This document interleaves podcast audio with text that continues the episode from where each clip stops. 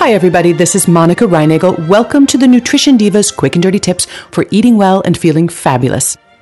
Today, I'm going to be talking about some research that suggests that our obesity problem may have to do not with what we eat, but chemicals in our environment. A small but growing number of researchers believe that environmental pollutants and industrial chemicals are to blame for the obesity epidemic. This, of course, bucks the conventional wisdom that our increasing girth is simply the result of eating too much and exercising too little. Now, for those who have struggled to lose weight according to the standard prescription, which is eat less, move more, this latest theory offers a sort of vindication, if not a ready solution. But what's the evidence to support the idea that chemicals are the true cause of our ever expanding waistlines? It's not enough to say that the rise in obesity correlates to the increasing use of industrial chemicals. This may be true, but the rise in obesity correlates to a lot of things. It also correlates, for example, to a dramatic increase in the sale of organic produce and other products. But there is some additional evidence. Bruce Blumberg, a researcher at the University of California in Irvine, researches the effects of chemicals that are widely used in plastics and pesticides. He's found that Rats that are exposed to these chemicals have more and bigger fat cells than rats that aren't, even though both groups of rats eat the same diet. Blumberg believes that the presence of these chemicals, he calls them obesogens, in our environment could explain why we've gotten so much fatter. And I have a link in the show notes to an article where you can read more about Blumberg's research. You'll find those at nutritiondiva.quickanddirtytips.com. Blumberg's research is interesting, but it doesn't quite close the case. First of all, things don't always work in humans the way they do in lab rats. And secondly, these rats are being exposed to levels much higher than anything we encounter in our environment. I think we should do whatever we can to reduce our exposure to industrial pollutants, but it really remains to be seen whether the amount of chemicals that the average citizen is exposed to is enough to affect our metabolism or our fat cells, and if so, just how big that effect might be. Is there anything else that might explain the rise in obesity rates? Well, in 1970, the average American consumed about 2,200 calories a day. And that happens to be the recommendation for an average sized American with a healthy body weight. Today, the average American consumes about 2,700 calories per day.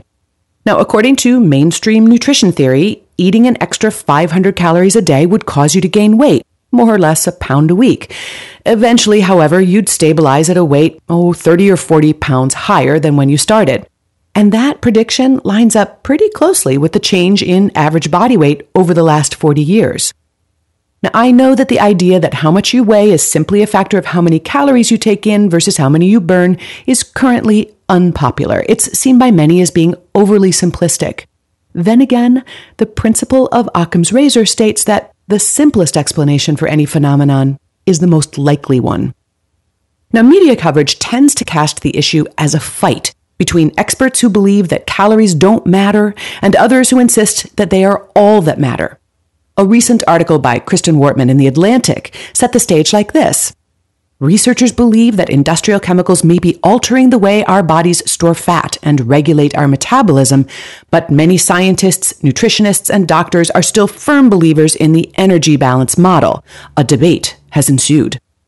Now, to me, it seems perfectly plausible that exposure to industrial chemicals could play some role in our metabolisms, but I think it's pretty unlikely that our increased caloric intake plays no role.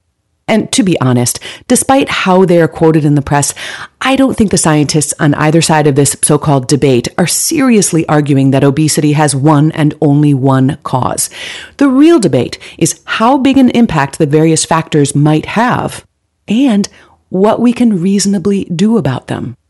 Whether or not you believe that industrial pollutants are making us fatter, I think there are plenty of other good reasons to avoid them. Unfortunately, it's not that easy. You can reduce your exposure by buying organic whenever possible, by making sure that any plastic or packaging that comes into contact with your food or water is BPA free, and using non toxic chemicals in and around your home. And I have lots more tips on how to reduce chemical exposure in my episodes on which foods are highest in pesticides and how to detoxify your body. And again, you'll find links to both of those previous episodes in the show notes for today. But the sad truth is that industrial chemicals permeate our environment and it's virtually impossible to avoid them completely. Advocating for tighter regulations or bans on certain chemicals might be an even more effective way to reduce your exposure. In the meantime, our ability to completely avoid industrial pollutants doesn't mean that we are all doomed to be obese. Whatever role these toxins may play, I think their impact is secondary. When it comes to the fight against flab, making smart choices about what and how much you eat is still your most powerful weapon. And fortunately, those are factors that you can control. This is Monica Reinagel. Thanks for listening today and I'll be back next week with more quick and dirty tips. Until then, have a great week and eat something good for me.